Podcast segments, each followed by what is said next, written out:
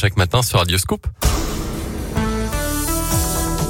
Bonjour à tous et on commence avec une bonne nouvelle pour Renault Trucks. L'usine de Bourg-en-Bresse devrait bénéficier d'une commande historique passée par XPO Logistique. Le géant du transport vient de signer le bon de commande de 165 poids lourds électriques. Une centaine devraient être produits dans l'usine burgienne selon le progrès.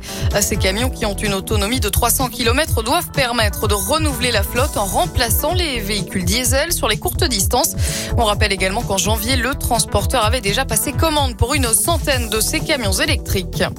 Ils défendent leur école inspirée par la manifestation des agriculteurs. Dans le petit village de Bord-l'Étang, dans le Puy-de-Dôme, les enfants ont bloqué symboliquement l'école hier assis sur des mini-tracteurs.